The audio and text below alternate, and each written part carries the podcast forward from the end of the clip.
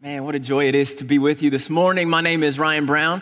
I serve here as our ministries pastor at Graceland. And man, I just absolutely love our worship team, our tech team. You may not know this, but we have a new configuration here this morning, and we came in this morning and had all kinds of technical issues, but they work diligently. The monitor, inner monitor system isn't working, and they just go, it goes smoothly like nothing even happened. But I will say this I think I might be a curse at times because remember when we had the blackout?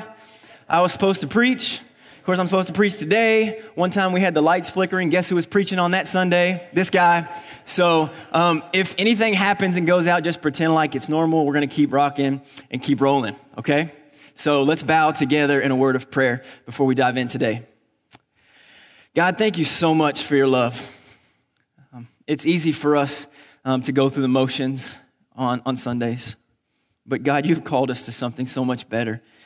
And, and the thing that's better is Jesus. So today, God, may he be magnified. May your son Jesus be lifted high in this place.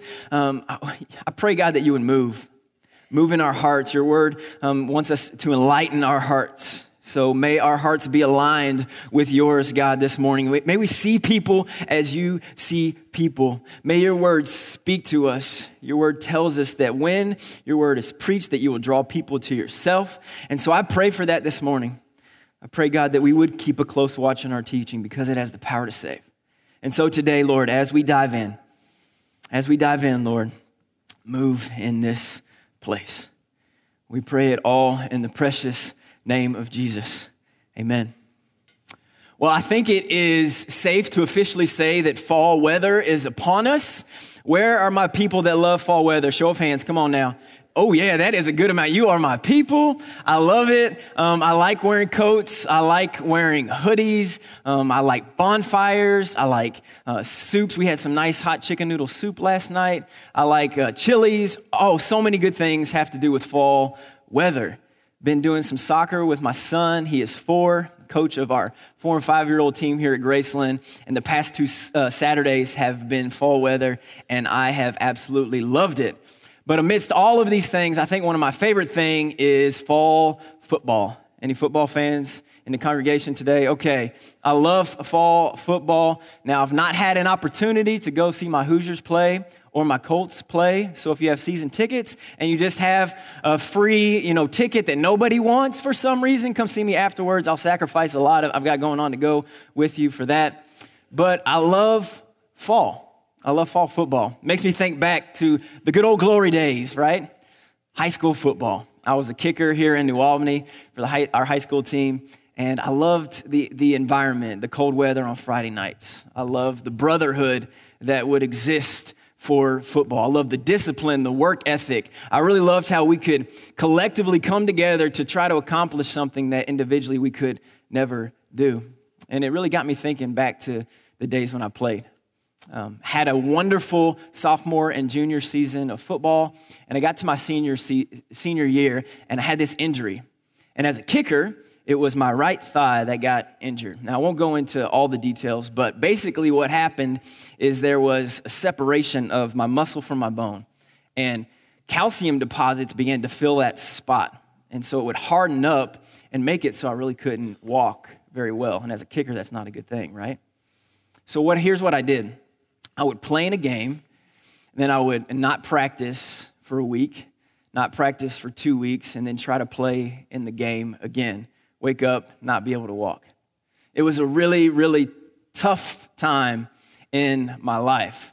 And looking back, really, I recognize now that what I was doing is I was sacrificing my future for something temporary and insignificant. You see, one of the doctors actually told me, Ryan, if you keep doing this, you may not be able to walk at some point in your life as you get older. But me, being a selfish, prideful person, thought my team needed me. And it was just these temporary games that, in retrospect, I sacrificed so much in the present for something so valuable in the future. Have you ever sacrificed something that was valuable in the future for something that meant so little in the present? What about a relationship? Have you ever sacrificed a really important relationship for these little things in the present? Maybe for some of you in here, that looks like work. You think that work is so important, so urgent, but you're sacrificing your relationship with your spouse, something that's so valuable and important for something so temporary and insignificant. Maybe it's a relationship with a kid. Again, maybe it's because of work, or maybe it's even their sports. You're putting so much time, so much effort into something insignificant. And you're losing out on this lifelong relationship. Maybe for you, it's even with a friend. They're going through difficult times, and you're not there to help or to notice because of fill in the blank. It's not a relationship, though. Maybe it's a reputation. I look around and I see some students over here. Um, it's easy for students to be tempted to do some things in a moment that they know that they shouldn't do. So they'll make this one choice in the present. And this one temporary, insignificant thing will now forever impact and affect their reputation for the rest of their life, their whole identity. It's not a, a reputation, then maybe for you it's your health. We've all done this, haven't we? We eat what we want today, even though we know it's not good for us, and our future self really doesn't like it. Have you done that? Maybe you've even burned the candle at both ends, not getting sleep in the present, and your future self is being affected because of this. But all in all, you're sacrificing something good in the long run for an immediate pleasure. We've all done this. We've all sacrificed something valuable for something that's fleeting. We've all sacrificed our future for something insignificant in the present.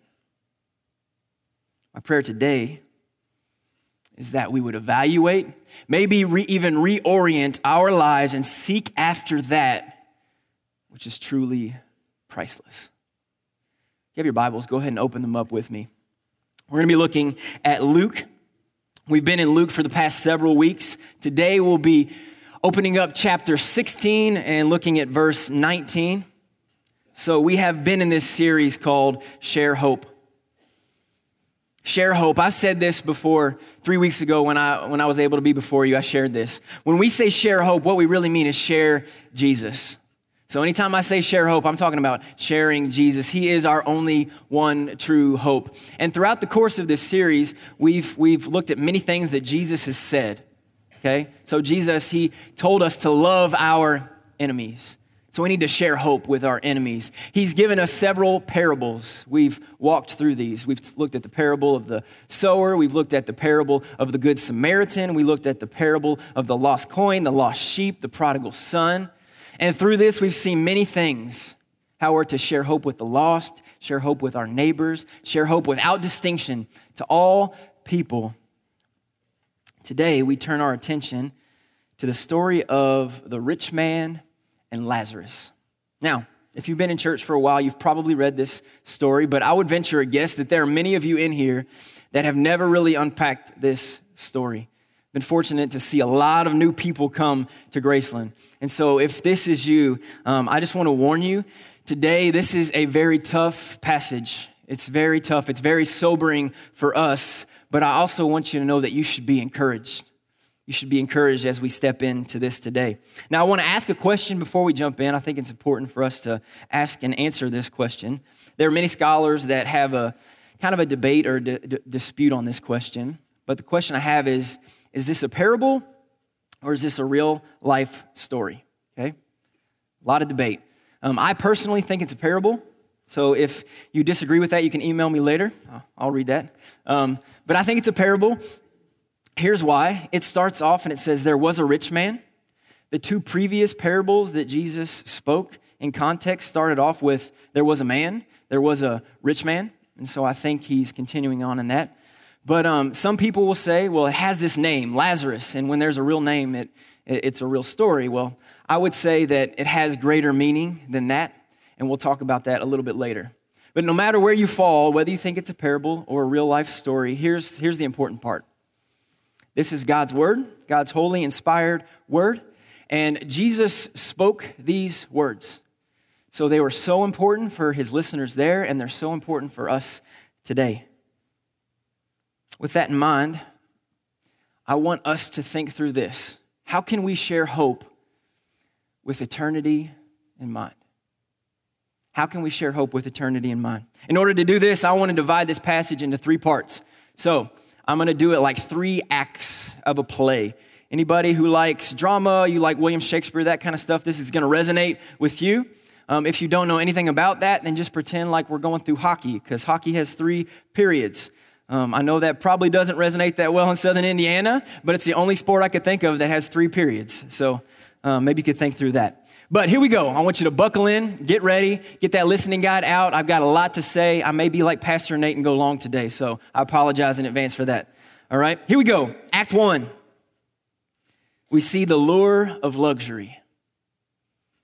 Act one, we see the lure of luxury. Let's read together from God's holy, inspired word in Luke chapter 16, beginning in verse 19. It says this There was a rich man who was clothed in purple and fine linen, and who feasted sumptuously every day.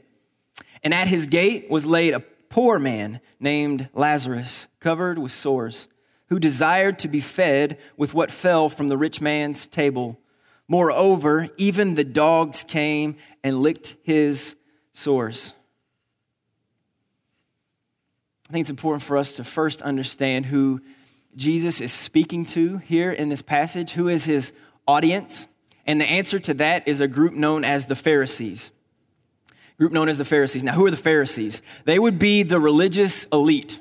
They would be the people that know the law inside and out. If you had a theology question, you would go to the Pharisees or someone like the Pharisees. In our present day context, it would be like the pastors. Okay? This is who Jesus is speaking to. Now, when Jesus came onto the scene, the Pharisees got very nervous. They got very afraid because Jesus got at the heart of what it looked like to love God and love other people. And because of this, the Pharisees, they were afraid that they would lose their position, that they would lose their power, and that they would lose their influence. You see, Jesus had been calling out these pious and self serving individuals. He was looking at them and saying, Hey, your greatest love isn't God, but rather money, rather things. So, beginning of chapter 16, Jesus shared this parable. It's called the parable of the dishonest manager. And then when he gets to verse 14, he plainly says this. Our text says that they were lovers of money. So, with this in mind, now let's look at uh, the, this contrast between these two men. We're in Act 1, and we've got two different men. We've got the rich man, and we've got Lazarus. So, on the one hand, you got the rich man who would be a have. You got the poor man, Lazarus, would be a have not. On the one hand, the rich man would be a lover of money. On the other hand, it's inferred that Lazarus does not love money, but only seeks to be fed.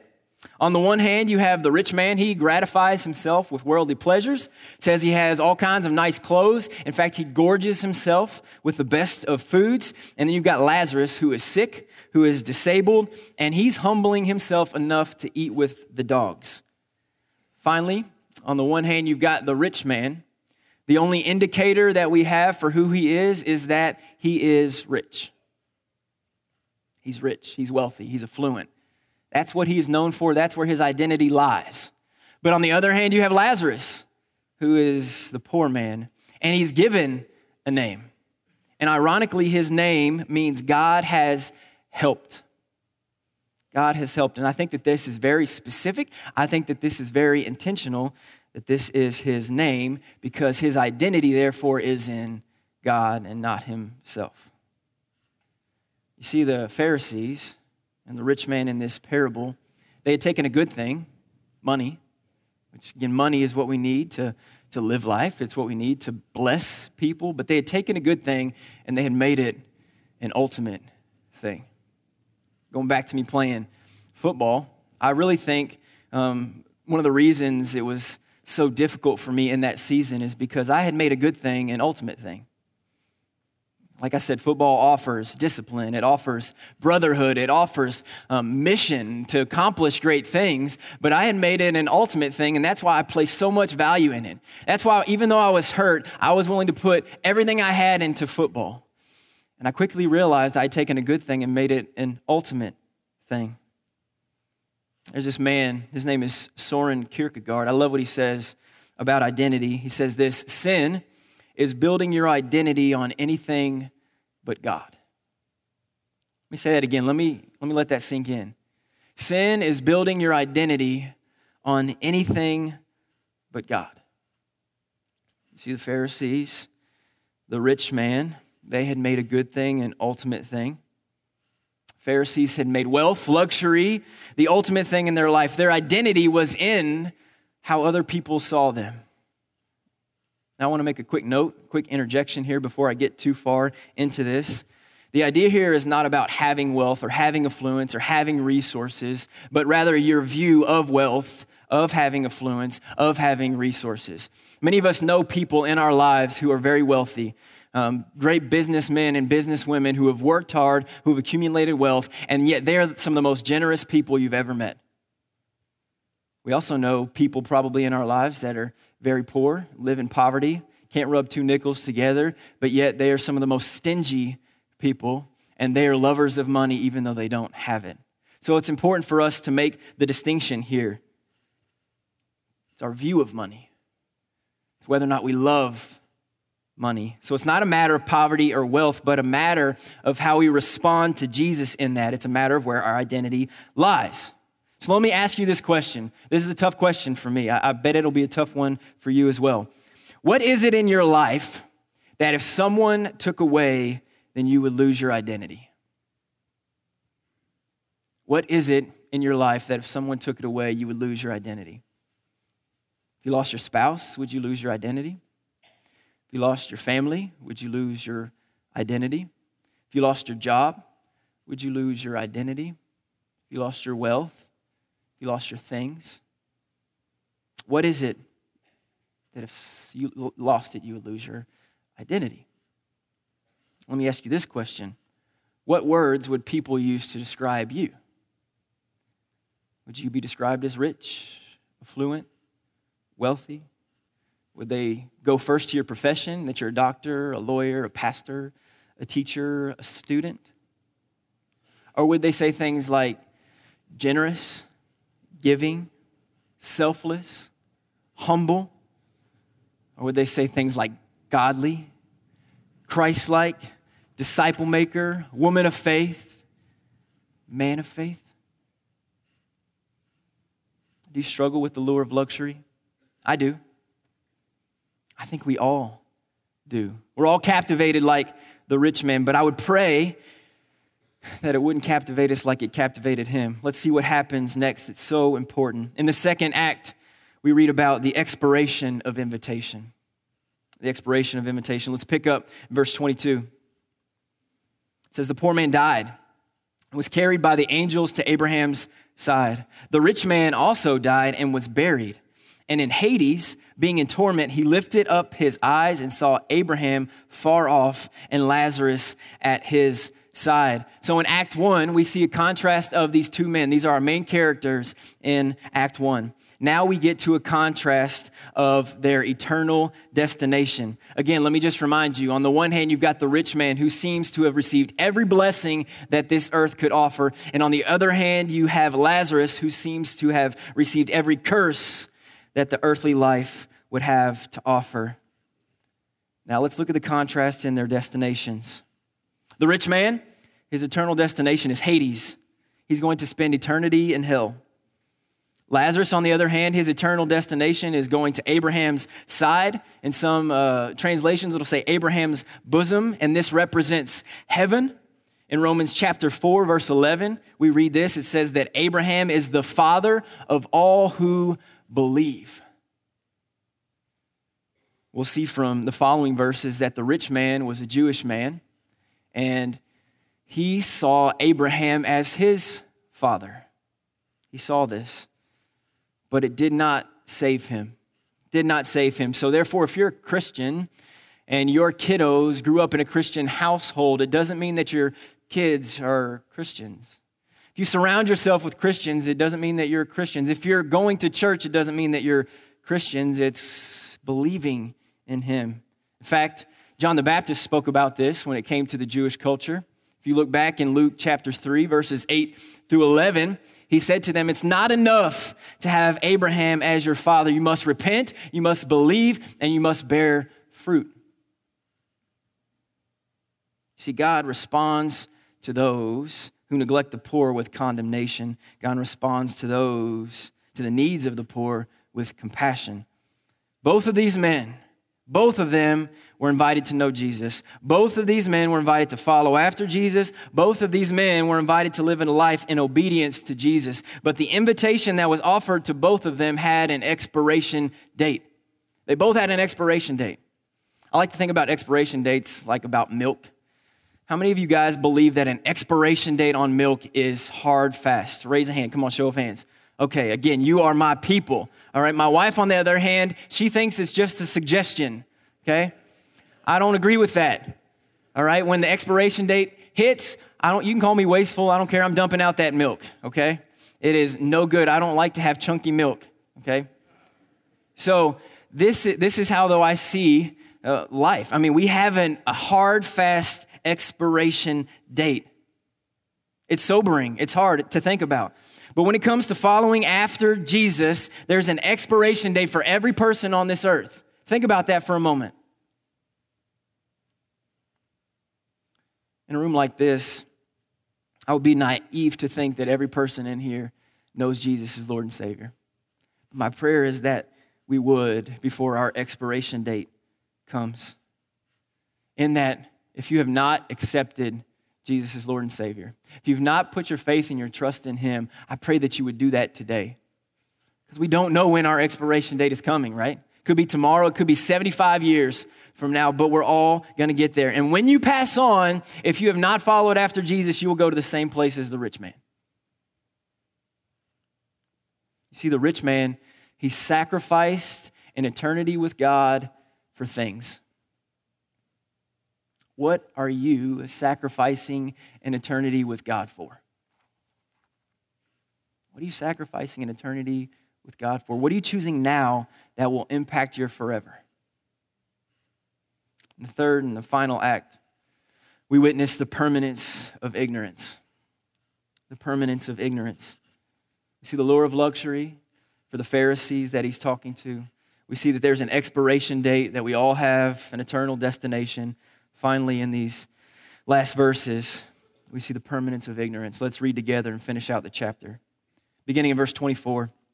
And he called out, this is the rich man. And he called out, Father Abraham, have mercy on me, and send Lazarus to dip the end of his finger in water and cool my tongue, for I am in anguish in this flame. But Abraham said, Child, remember that you in your lifetime received your good things, and Lazarus in like manner bad things. But now he is comforted here, and you are in anguish. And besides all this, between us and you, a great chasm has been fixed, in order that those who would pass from here to you may not be able, and none may cross from there to us. Verse 27 And he said, Then I beg you, Father, to send him to my father's house. For I have five brothers, so that he may warn them, lest they also come into the place of torment. But Abraham said this They have Moses and the prophets and let them hear them. And he said, No, Father Abraham, but if, if, if, someone goes to them from the dead, they will repent. And he said to them, If they do not hear Moses and the prophets, neither will they be convinced if someone should rise from the dead. Now, when I say permanence of ignorance, I don't mean ignorance in how we often think about it in today. A lot of times we'll say that someone is ignorant. I'm sure that none of you have ever called anyone ignorant. But we'll say that someone is ignorant, and what we really mean by that is we, we're saying that they're not smart, they're not intelligent. But what I mean by a permanence of ignorance, I'm talking about the root word of ignorance, which means to ignore. To ignore right what's right in front of your face, what's right in front of your face, to ignore the truth. Like, for instance, I choose to ignore the fact that Pastor Larry has this wonderful head of hair with a straight hairline, even though he's 30 years my senior. Okay? I don't know how that works out. I choose to ignore it. But what we see here in these verses is a man that chose to ignore what was right in front of his face. And because of that choice in his earthly life, he is now having an eternal separation from God. Let's jump back into the text. When we get to verse 24, there is this ironic inversion of need. We read earlier that Lazarus, he asks for help and the rich man ignores him. Now, the rich man pleads with Lazarus to help him. When we get to verse 26, we see that there is this eternal separation between heaven and hell. Friends, this is sobering. Heaven and hell are very real places. When we get to verse 27 and 28, we see him finally think of someone else besides himself. He thinks about his family. He asks Abraham, Hey, to send Lazarus, go tell my five brothers. If you would just tell them, they'll repent. And he replies, No, they won't. They have all the same information that you have. They have the Word of God. You have the Word of God. They've seen miracles. You've seen miracles, yet you ignore it. Sound familiar in our context? The rich man's lack of compassion for the poor in his earthly life was an outward ex- expression of his inward unbelief. Our lack of compassion for people, people who need Jesus, might be an outward expression of our inward unbelief. That's a hard thing. And I'm speaking to myself, but I'm speaking to all of us. There are people out there who do not know Jesus. How are we okay with this? How? Because if they pass away, they will be eternally separated from God, and there's nothing we can do at that point. Nothing. There is a permanence. There's a permanence to life. And the same thing is true with our faithfulness, though. There's a permanence to faithfulness. There's a permanence in us sharing hope with people because when someone comes to faith, there's a permanence that lasts there. Eternity is at stake. You see, friends, we only have so long. Whenever you pass away, you can no longer share faith. You can no longer tell people about Jesus. Whenever someone else passes away, you can no longer tell them about Jesus. You can no longer share hope with them. This should give us an urgency like no other to live a life that matters and that counts and that invites people in to know Jesus Christ. It should take us from selfishness to selflessness. It should take us from greed to generosity. It should take us from saying, I'll share hope later to I'm going to share hope now. Pastor David Platt, he says this Every saved person this side of heaven owes the gospel to every lost person this side of hell. Let me share that again. Every saved person this side of heaven owes the gospel to every lost person this side of hell. There are only two kinds of people. There are only two destinations. There are those that trust in Jesus that are going to go to heaven. There are those that don't trust in Jesus and they're going to go to hell. What are we going to do about that? What are we going to do? Friends, trusting in Jesus isn't just a ticket to heaven, but it's an eternal fellowship with a holy God. And ignoring Jesus isn't just a ticket to hell, but it's an eternal separation from a holy God. My prayer is that we would recognize the permanence that exists with how we behave and what we do. As we begin to finish up this morning, I want to talk to the two different people that I mentioned. I said there are two different types of people those that are trusting in Jesus and those that are not. First, I want to talk to those of you that are trusting in Jesus. You've placed your faith in Jesus Christ, and I want to ask you this very important question. It's listed there on your listening guide. I want to ask this question. It goes like this How can we close the gap between what is in our hearts to what comes out in our actions? How can we close the gap between what is in our hearts to what comes out in our actions? I look around this room and I see wonderful people men and women of faith who love Jesus, who have in their hearts this great desire to see everyone in their sphere of influence come to know Jesus. But so often life gets in the way. These temporary, insignificant things get in the way, and we sacrifice people's eternity for these temporary things. But in our hearts, I know we want to share. So, how can we close the gap so that our actions, the words that come out of our mouth, are life giving to those around us? And it all goes back to the gospel by which you were saved return to your first love, return to the gospel, and the same thing that saved you will be the same thing that will give you power. Rest in that power. Find power every day, and you will find boldness, you will find courage to share your faith. I, want, I just want us to close the gap between where, what's in our hearts and what comes out in our actions. Now, for those of you that don't know Jesus, you got that little tug on your heart right now. It's a hard one, it's a tough one you don't know Jesus, let me ask you this question. I said it just a moment ago, but I want to I want to reiterate it for us. What are you sacrificing an eternity with God for?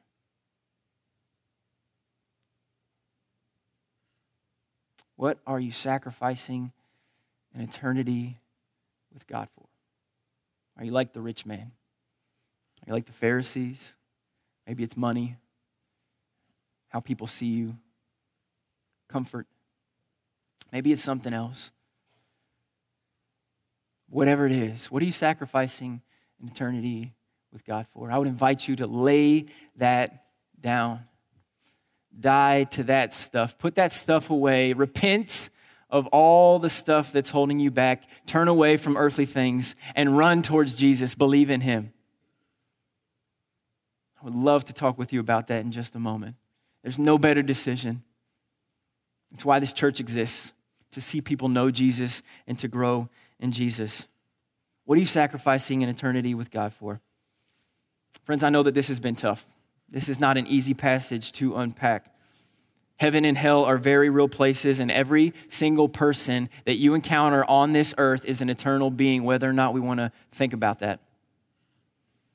But I'm so thankful, I'm so encouraged as I look around to see men and women of faith, to see warriors, to see soldiers, as Zach said a moment ago, to see laborers for the gospel. And might we band together like never before and share hope with as many people as we can so that when our expiration date comes, we can stand before God and say, I brought everyone along that I could, did everything that I could.